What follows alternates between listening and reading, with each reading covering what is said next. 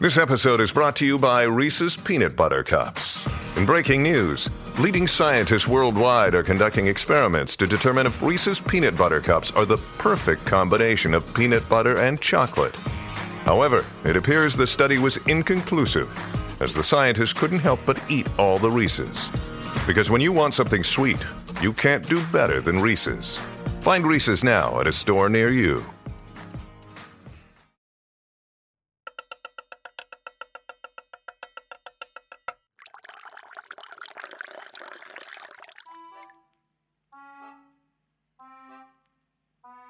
Bonjour. This is Fabulously Delicious, the French food podcast. It's a podcast that's all about the cuisine that is said to have founded modern cooking. French ingredients and dishes have been the starting block for many of the world's best chefs and cooks. On Fabulously Delicious, you'll learn all about those dishes and ingredients, as well as get to know more about fabulous French foodies. I'm your host, Andrew Prior. Enchanté. Enchanté. 10 years ago, my life changed when I competed on MasterChef Australia, and now I'm living my best life right here in the French countryside. Here, life is all about cooking, eating, meeting wonderful locals, food producers, chefs, home cooks, drinking amazing wines, eating some of the over, would you believe, 1500 French cheeses, and sharing these fabulous experiences with you, my fabulously delicious audience. I hope you're enjoying them. Today, we're talking about one of the founding chefs of French cuisine that is little known to all of us, us French food lovers, that is, but is well known amongst the chefs we all admire, like Bocuse, Robuchon, and Rupert. One of his famous quotes is To make a work of art in the kitchen, it is necessary to grasp and fully accurately appreciate the values of each component commodity and take advantage of these values for maximum yield. Here's Edouard Nignon. Sit back, turn the volume up. If you're not driving, pour yourself a glass of wine, break a baguette, add a bit of saucisson maybe, some delicious cheese, and enjoy today's episode of Fabulously Delicious, the story of Edouard Nignon. Edouard Nignon was born on Thursday, the 9th of November, 1865, at number 2 Rue Faber in Nantes.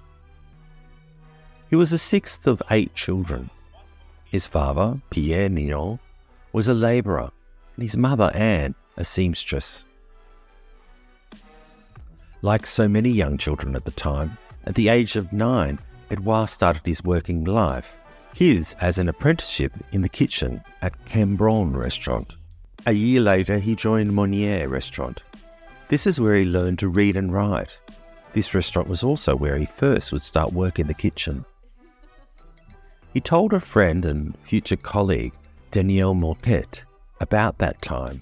He said, I will not take long to love, with all the ardor of my youthful faith, my beautiful profession.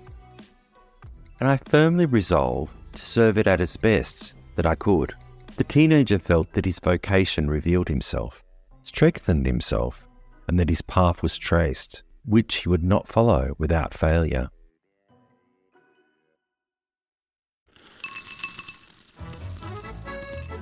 Edouard went on to work in restaurants in Angers and Cholet before moving on to Paris at the age of just 15 years old. In Paris, he worked with some of the great chefs at the time and became an assistant to the saucier, who, at that time in the kitchen, was the most important chef. He would start as a help saucier at Bignon, the chef saucier at Poisson, the chef entremetteur at the 1889 World Exposition, the chef rôtissier at La Pérouse, and the chef de cuisine at Marveillot. This time in Paris is said to have influenced his later working life in Russia. In Paris, he would work at renowned houses, then in turn cook for the visiting Russian Tsar.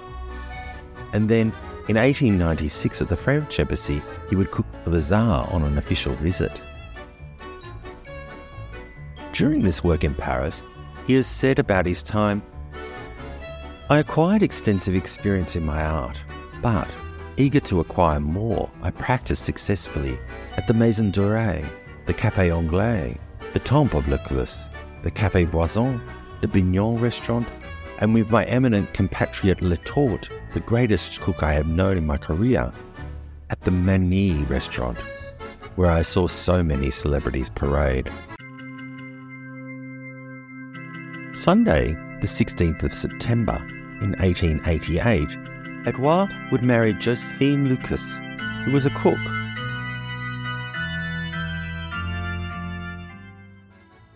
A year later, they would have a son, Marcel Edouard. 1892 saw Edouard and his family move to Austria, where he cooked for Franz Joseph I, who was the Emperor of Austria. Edouard is credited with inventing the Bouchelet Tournagelle, a veal kidney and rice stew inspired by the Austrian Borscht stew. Edouard loved unusual taste combinations. He liked to pair oysters with camembert, or he had a dish, the homard à la dinornaise, which is a lobster salad with truffles, mustard, and pickles. This was called the Insane Trio. His time in Austria saw him work at the Trianon, a popular restaurant in the Austrian capital Vienna. Edouard would meet all kinds of foreign cooks and chefs during his travels and work, and this would help him to open his horizons to other cuisines, not just French cuisine.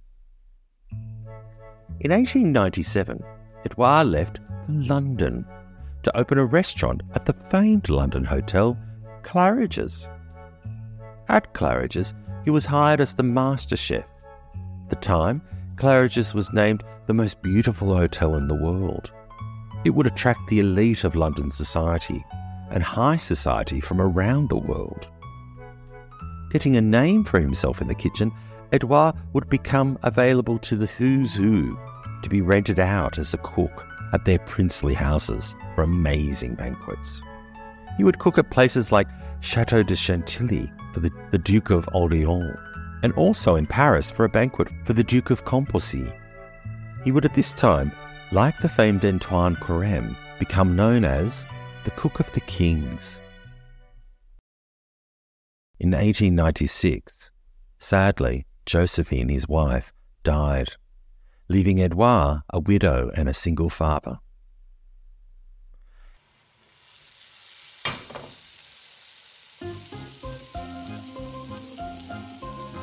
At the turn of the century, Edouard and Marcel would move to Russia he would work at the Hermitage restaurant in Moscow. He was chosen from five other chefs for the role. During the evening, he would cook for high dignitaries and the extremely wealthy Russian lords, who were all great lovers of French cuisine. On Thursday, the 22nd of August in 1901, Edouard, at the General Consulate of France and then afterwards at the Church of St. Louis in Moscow, would marry his second wife, Marie Antoinette Simon.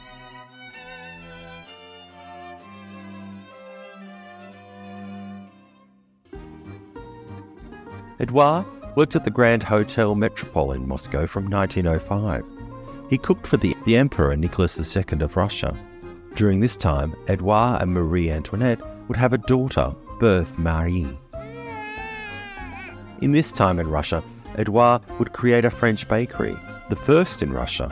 Having survived revolutions, world wars, as far as I can see, it still exists today, and the last owner of it was a Frenchman. The Grand Hotel Metropole dining room in Moscow had 105 tables. The beginning of the revolution would see workers in the kitchen going on strike. And then further issues around this time would see Edouard less comfortable with his young family being in Russia. At the time, he said that he almost perished under the bullets of a Cossack. The sudden intervention of one of his employees shouting at the soldier, Don't shoot, he's a brother, had saved his life. This time in Russia was marred by the death of his daughter Berthe Marie at the age of just six. So in 1908, Edouard left for Paris for the opening of the Majestic Hotel, which is now the Peninsula Hotel on Avenue Kléber.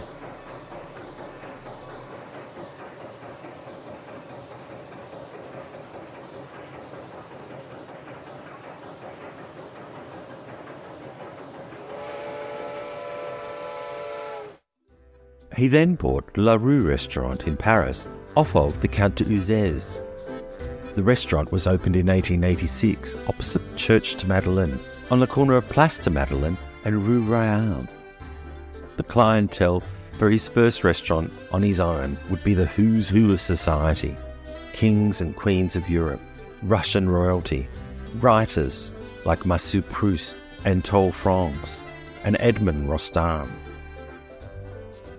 On Monday, the 21st of June, 1909, Edouard would be awarded the Knight of the Order of Agriculture for his work at creating culinary exhibitions, which he'd done since opening La Rue.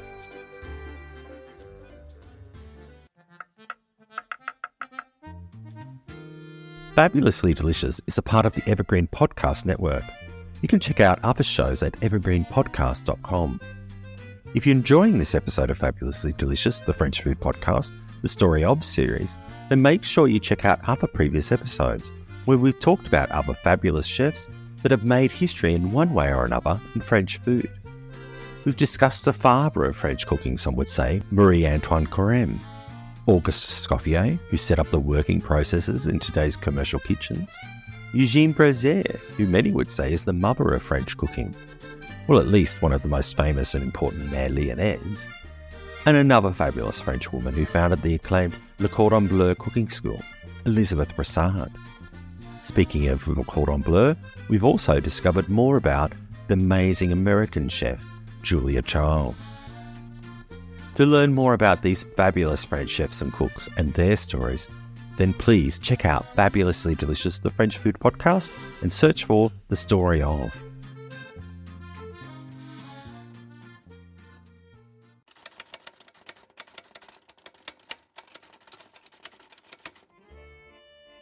During World War I, everything would change. Life would forever be different. From his experiences at the restaurant and cooking to his personal life. In France, people saw that holidays were abolished, money was scarce, so the restaurant business would be very slow and very different. Edouard was to cook for US President Wilson during his two stays in Paris. Sadly, though, on Thursday, the 8th of October 1941, Marcel, his son, who was just 25 years old, was part of the 160th Infantry Regiment, and he would be killed at the fight of Boisselle in Somme. Edouard started during the First World War to write cookbooks. His first was L'Heptameron de Gourmet ou Les Délices de la Cuisine Française, which translates to The Seven Days of Gourmets or The Delights of French Cuisine. This was released in 1919. The book would be dedicated to his late son, Marcel.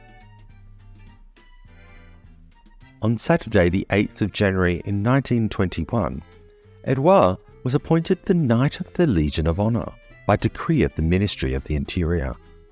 This was for, amongst other things, his distinguished services rendered during the war to charities, and in particular as the founder of an orphanage for the war orphans of his restaurant.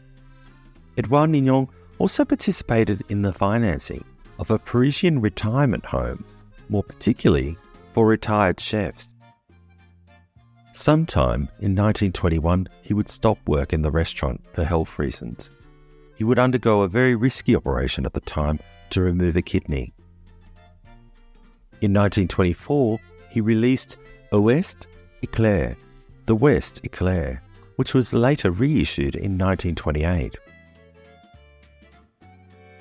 His third book, the title is very long, so bear with me. It is Le plaisir de la table, ou sous une forme nouvelle, l'auteur a dévoilé mon délicieux secret et recettes de bonne cuisine, transcrit le précieux avis de gourmet fameux et de fins gastronome, concierge amable et sous un l'art de bien manger.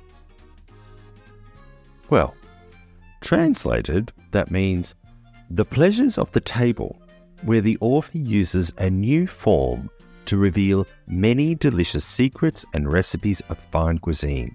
transcribing precious advice of famous gourmets and fine gastronomes, kind and confident counsellors of the art of fine dining. Wow, what a magnificent title for a book. It was released in 1926.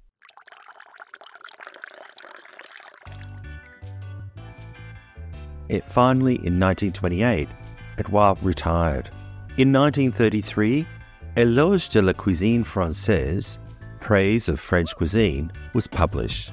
It promoted deglazing with water, clear broths, and parsimonious seasoning, which means to use small amounts or use the leftovers in the cooking process. This had a preface by Sacha Guitry, who was a famous French actor and playwright as well as director. Michel Guérard, who was one of the founders of Nouvelle Cuisine, said of Edouard that he was a visionary chef who had a huge influence on French cooks like himself and Joël Robuchon.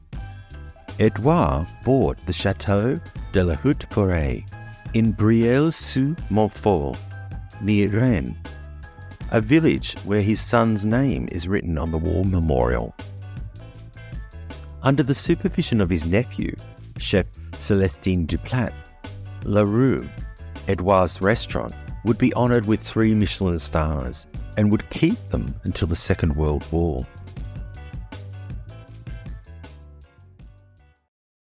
On Tuesday, the 30th of October, 1934, in Bresse-sur-Montfort, in Brittany, Edouard died of a uremia attack, or kidney failure, at the age of 68 years old.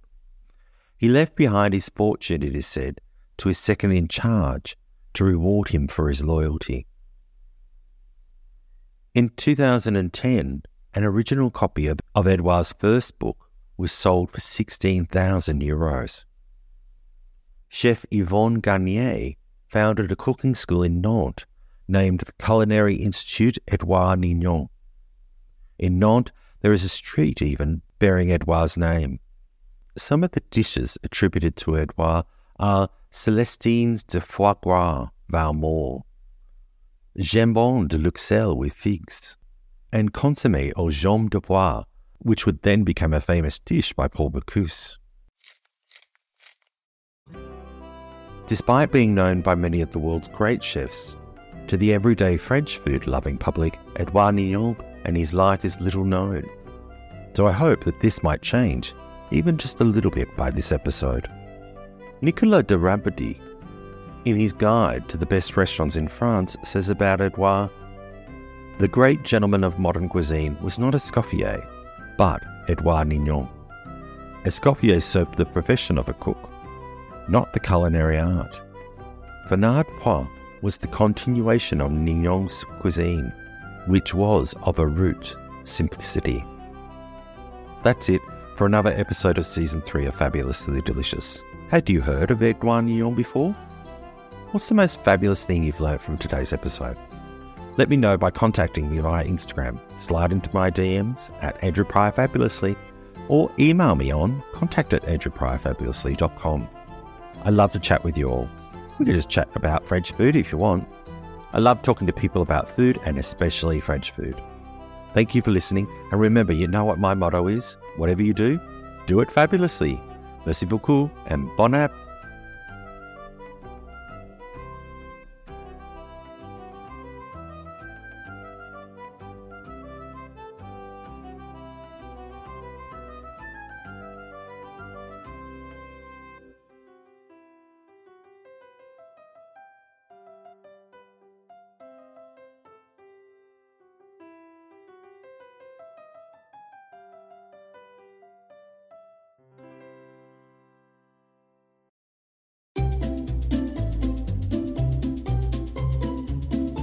Hello, and welcome to Novel Conversations, a podcast about the world's greatest stories.